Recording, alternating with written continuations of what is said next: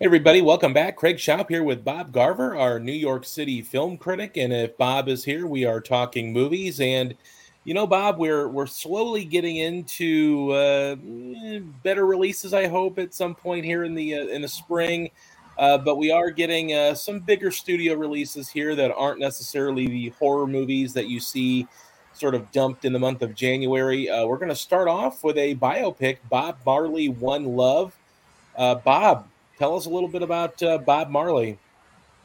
Well, uh, this movie has turned out to be a big box office hit. Um, maybe because it has the word love in the title. It did very well on Valentine's Day, and then um, that kind of snowballed into a huge uh, President's Day weekend. Um, last I checked, it was the second biggest movie of the year, behind only Mean Girls. For all I know, it's it's past that movie already. Uh, but it's a yes, it's a biopic of uh, Bob Marley. Um, it uh, follows him in the late 1970s. Uh, um, he plays a controversial peace concert uh, that leads to an assassination attempt on him and his wife, and that leads to um, him living in exile for a few years in London, where he completes the um, the Exodus album, uh, which brings reggae music to the mainstream. Mm-hmm. Um, and then he returns to Jamaica to play another peace concert to unanimous acclaim. Well, and obviously, biopics are uh, you know usually beloved by fans, critics, the Academy. Um, did you enjoy Bob Marley One Love? Uh, not really. Um, it, it is um, it, to say some positive things. It's it's hard not to get swept up in the magic of uh, Bob Marley and the lead actor uh, Kingsley uh, Ben-Adir is is trying, but uh, this this movie never really comes together, um, and it does. Um, it falls into a lot of the trappings of the uh, you know the music biopic. You know there were problems with his career, problems with his marriage, uh, right at the points where you would expect in a movie like this. And uh, also, it does that thing where um, it shows him playing at a at a venue, and um, the uh, screen keeps showing you know title cards for different cities, and supposedly he's on a European tour, and you can tell they just filmed the same venue over and over again and just yeah. put up different title cards. Um, I didn't I didn't really go for this one. Uh, there's a reason why it opened uh, in February in a slot where it's going to be forgotten by the Oscars next year, and that's because it, it was never going to get any Oscar nominations anyway. Okay, uh, what's your uh, final grade on Bob Marley One Love? C minus. Okay. C minus. Gotta and, uh, C minus on this one. Yeah, well, you know, maybe transitioning to uh, another. Uh, I don't know how to describe this one. This is Madame Web. Um, not another box office success though, so it's a little bit of the opposite of maybe Bob Marley. Um, only making fifty-one million dollars worldwide. Yes, that's worldwide. Now it's only been a week, but I don't think this is going to have a lot of legs at the box office. Bob, tell us about Madame Web and your thoughts.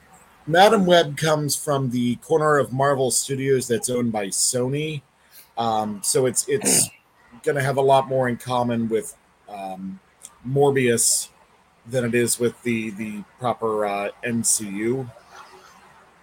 But basically, uh, it stars uh, Dakota Johnson as this um, woman with some vaguely vaguely spider like powers. She's up against a villain um, who's male uh, with some vaguely spider like powers. And I believe uh, in this continuity, he would technically be considered Spider Man. Uh, but um, he's trying to stop uh, three three girls uh, from um, from developing spider-like powers of their own because he believes that uh, they will team up and kill him one day. And uh, Dakota Johnson has to bring these three girls together and help uh, help unify them uh, so that they can become the the superheroes that will eventually defeat him while he tries to defeat the four of them. Um, the good news is that this movie has such a bad reputation that it really has nowhere to go but up. Right. Okay. Any anytime anytime the movie does anything remotely in- interesting, um, you know that's a that's a minor victory for it. Right. Because because it has such a, a bad reputation. I believe it's um, in the in the teens, um, like thirteen percent on Rotten Tomatoes. But uh, the bad news is that it doesn't do all that much that's interesting or funny. Uh, it's just a uh, it's just a real washout of a of a superhero movie. Does this uh, sort of feel like maybe it's? Uh, and I think you know I'm not sure how much you've you've seen some of the press tour, but it seems like Dakota Johnson has trying to uh, tried to maybe spin a better narrative on on why this uh, movie is a failure. Um, and I and I think a lot of it may stem from the fact that this could be is this a Catwoman like career defining moment for her, like it sort of was for Halle Berry, who, you know, was coming off of an Oscar win and, and it seemed like she was gonna be destined for every movie role out there, and then all of a sudden it, you know, her career kind of tapered off a little bit, unfortunately. I mean, does that seem like maybe the fate here with Dakota Johnson in a just an absolute stinker of a movie that maybe she's trying to save fate, you know, trying to save a little bit of that uh, moving forward, knowing that this could be a, a career, it could harp in her career at the very least.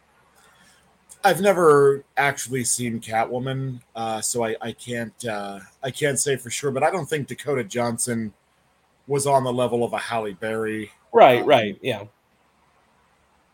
You know, I, I'm sure I'm sure her career can recover from this, but it's not doing her any favors, uh, considering that up to this point she was mostly associated with the terrible Fifty Shades of Grey movies. Right. Yes. Right. That, that that's correct. Um, and maybe uh, what's your final grade on this on this movie?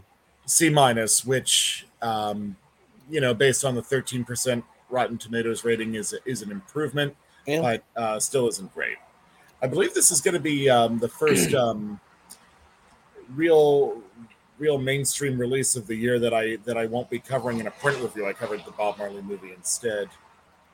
Um, and it's probably going to taper off so much by next weekend that I won't do a print review of it. Right. What do you what do you sort of make of the the Sony universe of Marvel of Spider-Man? I mean, obviously there's there's been a lot of movies that have not been well received. Obviously, um, I, I, just you know what, what, do you kind of make of it? Is it just this mindset of of the studio trying to do their own thing and it's just not working, or is it some sort of like a subconscious sabotage of of this of this universe, or what, what do you what do you make of Sony's kind of fumbling right now of the Spider Verse? I mean, I think they should sell off what they have to to Disney oh. and let let Disney use this stuff for the MCU proper because I mean not that that's doing much better right now, but right. I mean it's not it's it's the Disney stuff isn't Madame Web bad.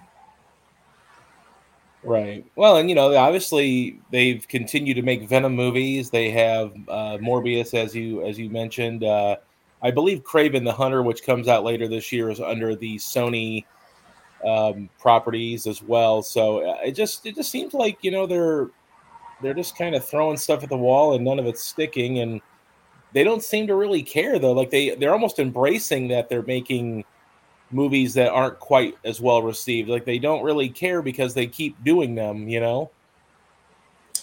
Yeah, I mean, and and to be clear, um, the animated Spider Verse movies, um, correct? Yeah, are are are hitting at the level they're supposed to. It's the live action ones that are right. Yes, I'm glad you made that distinction because that is very true. That the the Spider Verse animated films are are very very good and definitely deserve a lot of credit for Sony and, and how they've kind of addressed that Spider Verse. So definitely agree with you on that. So all right, well we'll uh, maybe not give more attention to the Madame Web verse as we need to. Uh, next up is Lisa Frankenstein. Um, this is a you know sort of another one of those tween kind of looking you know fictiony, science fictiony, fantasy comedy movies. Diablo Cody, Oscar winner for Juno, is writing. Uh, tell us a little bit about Lisa Frankenstein. Well, uh, it's about a teenager in the 80s named uh, Lisa, um, played by uh, Kathryn Newton, and she um, at times uh, wishes she was dead. Um, specifically, she wishes that she could be with a um, uh, a uh, uh, um, the subject of a headstone uh, from a nearby cemetery. Um, and um, the, the, wish is taken literally, and um, the corpse is reanimated. And basically, pretty soon she has a walking corpse, uh, you know, trying to break into her house. Um, and she turns it into a project and uh, becomes becomes friends with this uh, reanimated corpse played by Cole Sprouse. And, and um, you know, eventually the two uh, become lovers, which, uh, you know, isn't, uh, yeah, eventually the two become lovers, which is kind of weird, but, uh, and then uh, also the corpse uh, he's willing to kill for her. Well, you know, I mean, is this? Uh, I don't. I'm not sure if you're a Diablo Cody fan or at least a Juno fan from I'm a Juno fan.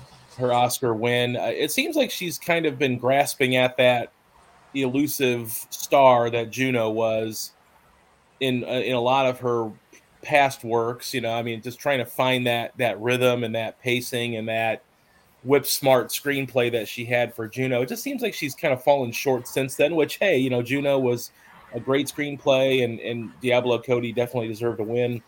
Um, but uh, you know, does this movie kind of give you shades of that? I mean, do, do we have this pop culture whip smart kind of screenplay, or is it you know maybe played a little bit more straight? I guess from from her perspective. Well, I mean, it's still it's still a pretty funny movie. Okay. Um, it does, but it's not going to reach the the heights of Juno, but it has its moments. Yeah um, until uh, until the third act when it turns really violent and uh, Lisa I think kind of loses her likability. The the creature, you know, it it has it has its sympathies of its own, but she kind of loses her sympathy when she starts you know deliberately deliberately killing people off. But uh, I mean, for the most part, it it has a uh, twisted sense of humor in the right way. Okay um, until it has a twisted sense of humor in the wrong way. Okay. Uh, and a final grade for uh, Lisa Frankenstein. I, I give it a C. Okay. All right, and uh, you know, obviously, Academy Awards are coming up. Bob is uh, going through and uh, catching up on some of the movies that he was unable to see last year. Next up, we have Anatomy of Fall, Anatomy of a Fall, which is a five-time Oscar-nominated movie, including Best Picture, uh, Best Director for Justine Triet, uh, Sandra Hüller for uh, performance by lead actress, screenplay, and achievement in film editing as well. Bob, does Anatomy of a Fall deserve the Oscar hype and uh, deserve these five awards it was nominated for? Yes, Anatomy of a Fall is the best movie of 2023. It took me until February of 2024 to see it, but this is a tremendous film. It's about a woman that's um, accused of murdering her husband, who um, may have uh, committed suicide by throwing himself um, out of the attic of their house, or he may have been pushed.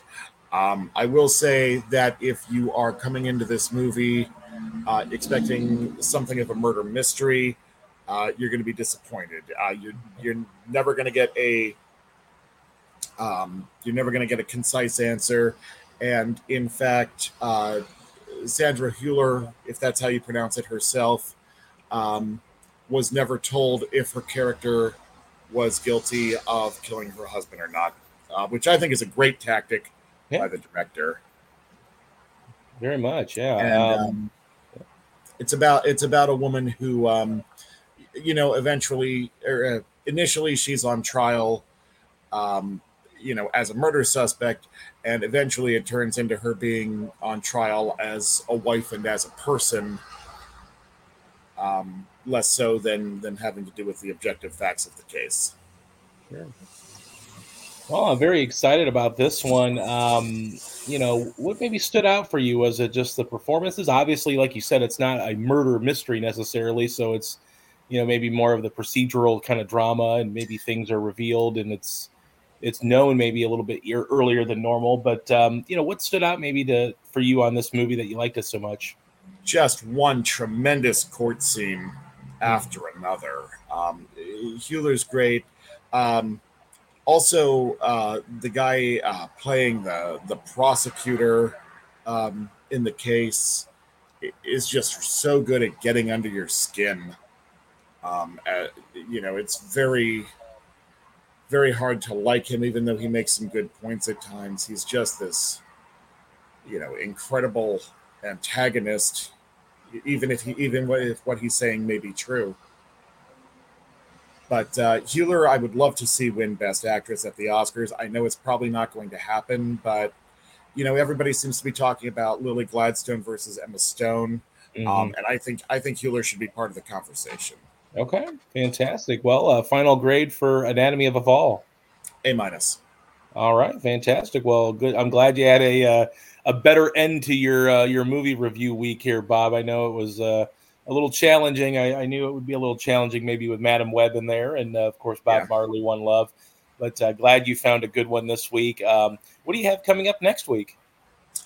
Um, I believe it's going to be uh, Demon Slayer uh, next week. Um, I probably I, I I don't think that's going to be um, worth a show on its own. So I think we should meet back again in two weeks uh, okay. where we can talk about Dune.